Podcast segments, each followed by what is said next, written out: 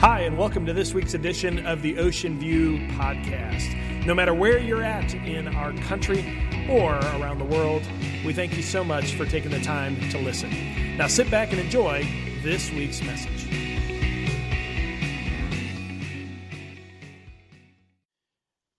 For those of you joining with us, this marks the second week of Advent, and if you're new to Christianity or new to church, Advent is an anticipation. It means in the original language an anticipation or a coming.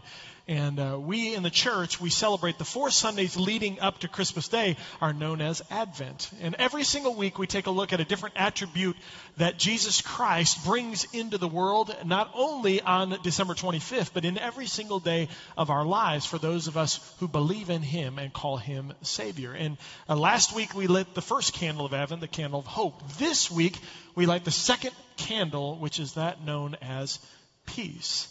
And how appropriate for all of us. As Christmas begins to get closer, I'm sure like me, this week you start saying, Christmas is 2 weeks away. I've got to make sure that I get the invitations out, the Christmas cards out. I've got to make sure that I get all the presents, the lists. I've got to make sure we have our travel plan set.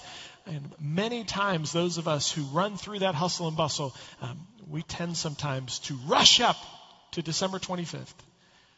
And we miss the moment. Well, here today, I pray that you join with me as we light the second candle of Advent, the candle of peace, to remember the peace that only Christ can bring into your life, more importantly, into the world. We continue our study today. I won't need this.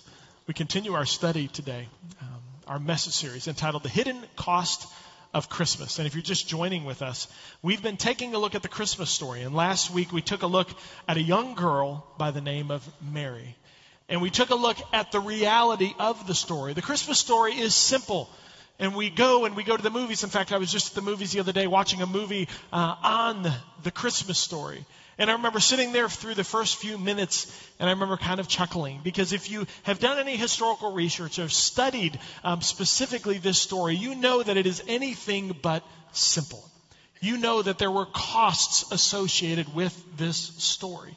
And last week we saw the costs that Mary was faced with when the angel said, "You are going to have a son." And today we're going to take a look at a whole different group of people. And to be honest, this is one of my favorite weeks of the Christmas story, because this group of people we're about to talk about, I can relate to. This group of people I can resonate with more than any others. And what God does with this group of people shows me the character, the love, the peace of Christ in a way that I've never seen before. In order to set this up, the truth in the Christmas season is that moments matter. What makes a moment different than any other? We make thousands of decisions every single week. Why is it that in our memory banks, when we live our lives, why is it that there's only a few specific moments that stand out? You know, when an 8-year-old goes to bat with the bases loaded and the game on the line, that moment mattered. When a mom has a 2-year-old at the table and is thinking about her financial pressures and takes her focus off for 1 second, and the 2-year-old dumps the bowl of spaghetti on his head and the sauce falls on the white carpet. That moment mattered. It stood out. When a 40-year-old realizes that time matters, that moment matters. When a senior citizen has to ask their 5-year-old grandson to come over and help them figure out their smartphone. That moment matters. But what makes those moments stand out? What makes those moments different than others? We're going to take a look in God's Word today, and we're going to see another moment like those, and we're going to really begin to understand what makes moments matter. If you have your Bibles, you can open up to the book of Luke. Or if you have your iPads or iPhones, you can turn there as well. Luke is one of the Gospels. It's in the New Testament. It's in the second half of your Bibles. And it tells specifically the ministry life, birth life of Jesus Christ. And today we're going to jump back into this Christmas story in Luke chapter 2, beginning in verse 8. And the individuals that I was talking about are known affectionately as the shepherds. And the shepherds are out in the field. In a moment, it's going to happen. Here we go. That night, there were shepherds staying in the fields nearby, guarding their flocks of sheep. Let me give you a little bit of history on the shepherds. I love the shepherds, mainly because maybe I'm the only one in the room, but when I think of the Christmas story, I do think of those Christmas pageants. I remember being in a Christmas pageant. I remember being a sixth grader holding a shepherd's staff and thinking to myself, when I get to eighth grade, I'm going to be Joseph. I'm not going to be a lowly shepherd. There's all of us. I mean, they put everyone as a shepherd. I mean, even he got to be a shepherd. I mean, what does that say about me? The truth of the matter is, that's what people thought about shepherds. The reason why shepherds had a very, very poor reputation was really simple if you really think about it. See, the Jewish people, they were required to go to the temple and to make sacrifices on a consistent basis. But if you chose a profession as a shepherd, in essence, you chose not to be that spiritual, not to have that close a relationship with God. Why? In order to be a really great shepherd, you've got to do what? Watch your sheep. You got to stay with them. You begin talking to them. Let's be honest. It gets lonely as a shepherd. And all of a sudden you see individuals walking by and you say, where are you going? And they say, we're going to the temple to offer our sacrifice because that's what God requires. You shepherds aren't going? We can't. And so all of a sudden in that historical period, people looked at shepherd as the lowliest because they chose to have a relationship outside of what God would want. And so here you have a group of individuals, the lowliest of lowly, the broken individuals. In fact, dare I say, like some of you feel in this room today. I kind of relate the shepherds as if you're sitting in this room and you say, you know, Terry, in this last year, I haven't been to church much. And if you know me, church is not a building, church are the people. And so what I'm really saying is, you know, Terry, the truth is my relationship with God is not really strong this year. I haven't been really consistent. If I'm honest, when I come into this room, I really focus. But then when I leave, I've got my life, craziness. I got family, I got kids, and it just really, really. So if you were to ask me on a scale of 1 to 10, I'm probably like a 4 or 3. So I feel like the shepherds. If you're in this room and you say, Terry, the truth is it's a miracle I'm here because I only come on Christmas and Easter and someone dragged me here today. You might feel like a shepherd. But I want you to tune in very closely. I want maybe for the first time in your life for you not to walk into these doors feeling guilt. I want you to know that this story is about you. And these shepherds represent you. And I want you to see how God interacted with these shepherds. Take a look and see what happened to the lowliest of the lowest in a field. Suddenly, an angel of the Lord appeared among them, and the radiance of the Lord's glory surrounded them, and they were terrified. Now let me explain what just happened, and we can pray, say amen, and go home. Some of you don't shout amen. I know you'd like that, but here's the truth. Do you realize what really occurred in that moment? There had been 400 years of silence between God and man. You had prophets all throughout the Old Testament. If you ever open up the Bible, you take a look at different books of the Bible. They are letters. They are specific books about prophets. And these prophets, God spoke to these prophets. The prophets spoke to the people. That was the relationship between God and man. And all of a sudden, somewhere between the Old Testament and the New Testament, God went silent for 400 years. Could you imagine that? Our country isn't near that old. So for 400 years, God was absent in their minds from the people. And I love this because who does God choose to break the silence with? A lowly shepherd. The lowest of lowest. Not the person who is really close to God, but to a group of people who feel as if they don't matter. Because everyone else looks at them with disdain. And God chose the shepherd. An amazing story. Continuing on.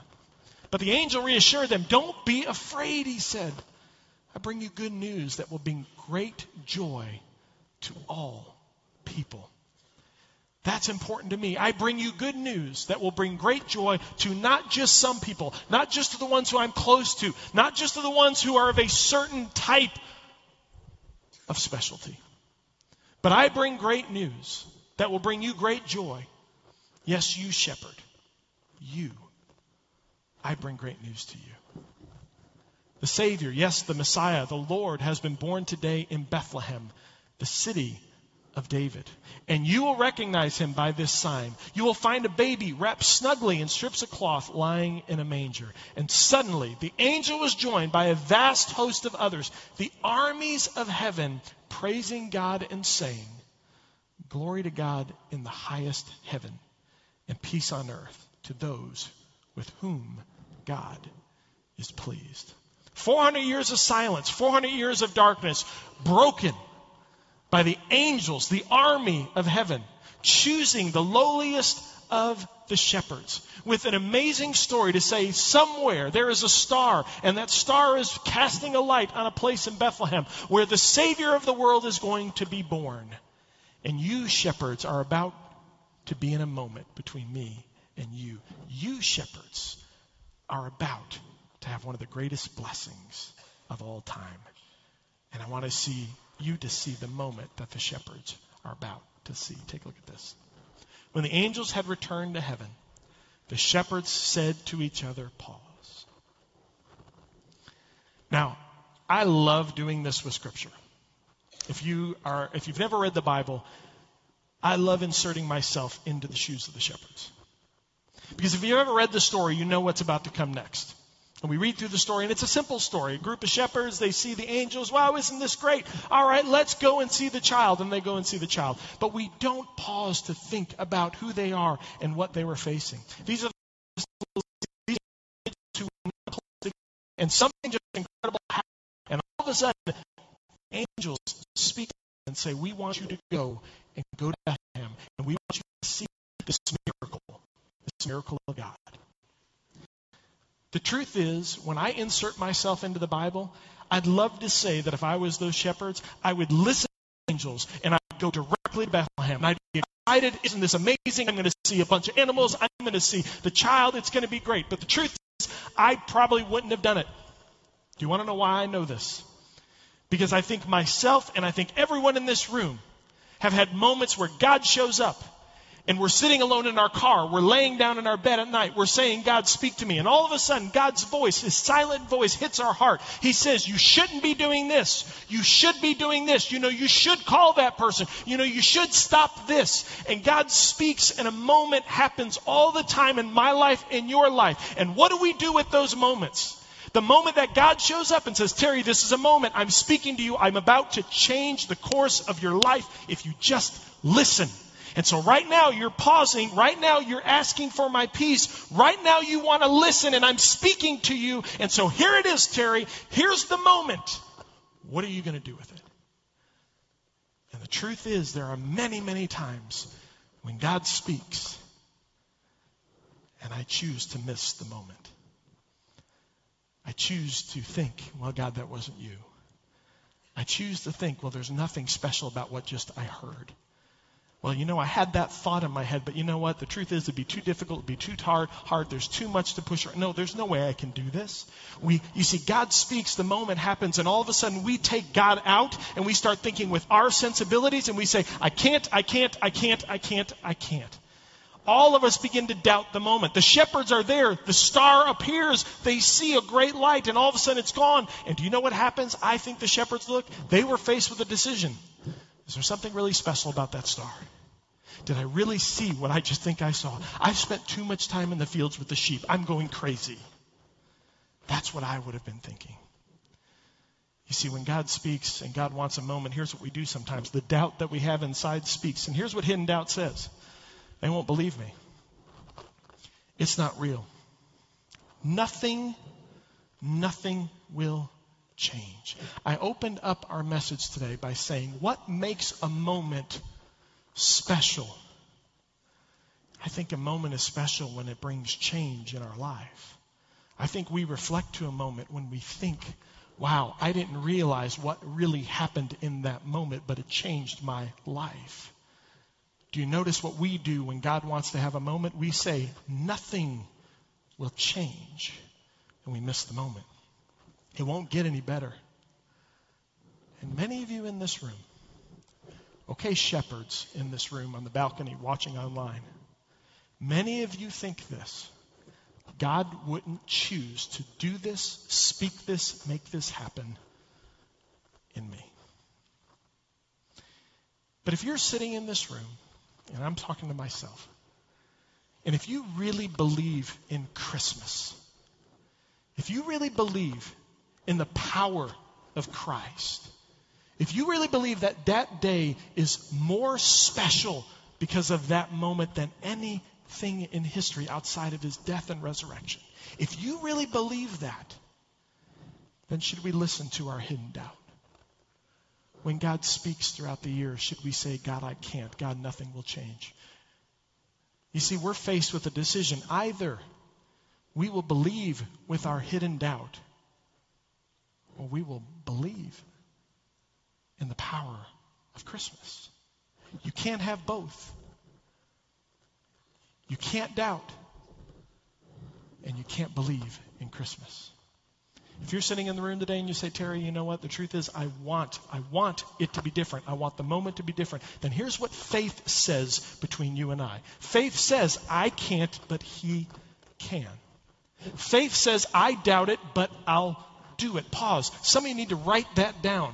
Faith says, I doubt it, but I'll do it. What do you think faith is? When God speaks in the moment and says, Terry, I want you to do this, what do we do? God, I don't think that's possible. God, you crazy? God, that's nuts. There's no way this can happen. But you know what, God?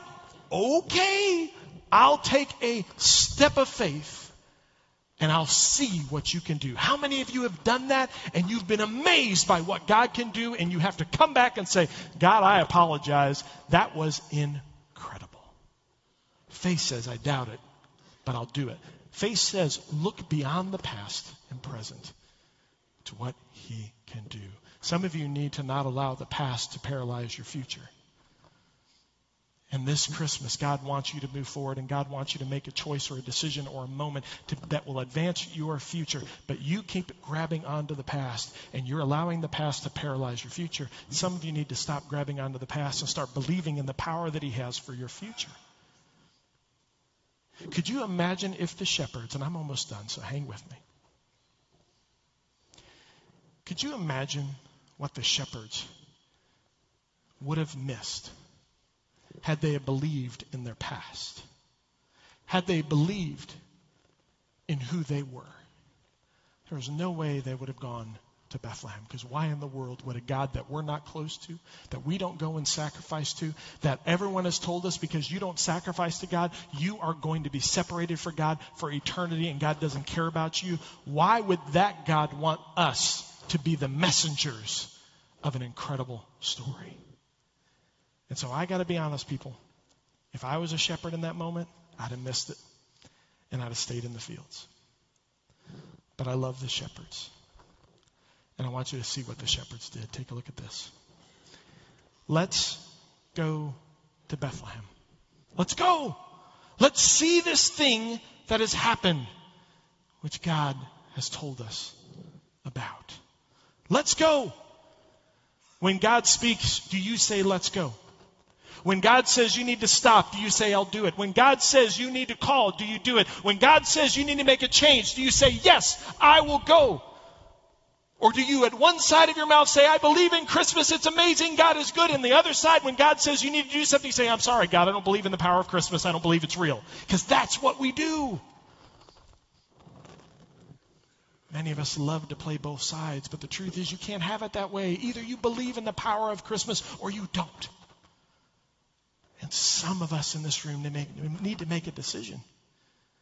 Am I going to listen to what God has to say to me and trust him and believe that he can change my life? Or am I going to continue to be paralyzed by my past? The shepherd's story doesn't end there. It says this. They hurried to the village They found Mary and Joseph, and there was a baby lying in the manger. And after seeing him, the shepherds told everyone what had happened and what the angel had said to them about this child.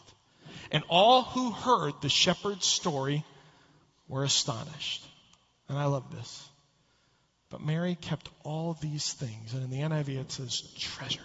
Mary treasured this in her heart and thought about it often. If you're taking notes, I want you to write down one simple message I've been preaching most of my life. God doesn't use perfect people. God uses broken people for his glory. And the message of the shepherds is God chose broken people. He chose individuals, not with a great relationship with him, individuals who doubted him at times. God showed up in a moment and gave them an opportunity to trust him. And because the shepherds trusted him, God showed up in their lives, and it changed the course of their lives. Those shepherds are recorded in history forever because they decided to trust God. Here's what I sit at home with, and when God speaks, here's what I know. Write this down. The truth is still the truth, no matter who or what it comes from. When God speaks, it's truth. The truth is still the truth, no matter where it comes from. The truth is still the truth, no matter where it comes from. The truth is still the truth, no matter what time it comes in. Many times I go, well, that can't be God, that can't be God, that can't be God, that can't be God. No, why? Why can't it be God? Because if it was God, that means I have to work hard. Last week, if you were here, you remember what I said, that you have to hustle sometimes in our faith. That faith doesn't come easy, but that you have to trust him and that you have to work. And God rewards our actions. So here's the question for all of us today. Are you in the fields? Or are you in Bethlehem? If you were the shepherd, where would you be today? Husbands, if you were one of those shepherds, the way and the manner in which you lead your life, the way that you're a part of your family, if God showed up, does the evidence of your life say, I would have made the choice and I would have trusted God? Or today, honestly in your heart, would you say, Terry, the truth is I'm living my life in such a way where I would have stayed in the field? God wants us to be in Bethlehem. Christmas is more than a date. Christmas is more than a checklist. Christmas is more than a meal. Christmas is more than a church service. Christmas is a moment. And there's no doubt why you are here this moment. Because God speaks to the shepherds. And he wants this moment to be amazing in your life. The gift of Christmas is a moment between God and man. Don't miss it. Don't miss it. I close. The shepherds went back to their flocks, glorifying and praising God for all they had heard and seen. It was just as the angel had told them. My greatest prayer for my life this Christmas season, I told some of you 2 weeks ago, God really spoke directly to my heart. And here's what he said to me. He said, Terry, there is going to be a moment this Christmas between me and you. Are you focused enough not to miss it? Terry, you love Christmas more than anything. But is Christmas more than a date to you? Is Christmas more than a Christmas Eve service to you? Is Christmas more than just family to you? Is Christmas more than the time you get to open presents with your son? Terry, will you seize the moment of this Christmas? That's my message for Christmas. Will you stay in the fields, or will you go to Bethlehem? Let's pray.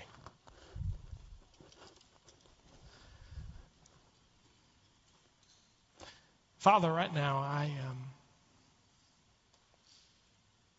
thank you that your word says where two or more are gathered, you are present.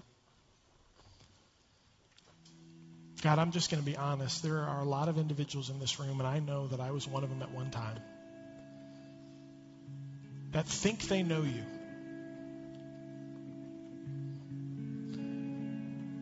But if I were to ask them today, how much time do you spend reading God's word? Because according to you, when we read your word, we in essence spend time with you. And the only way to get to know someone is to spend time with you. And so, God, the only way for us to really have a close relationship with you is to have the Bible open for us to begin to read and understand, to pray. And God, the reason why I bring that up is not to guilt anybody in this room, but statistics don't lie that almost over 80% of people in this room have never read the Bible.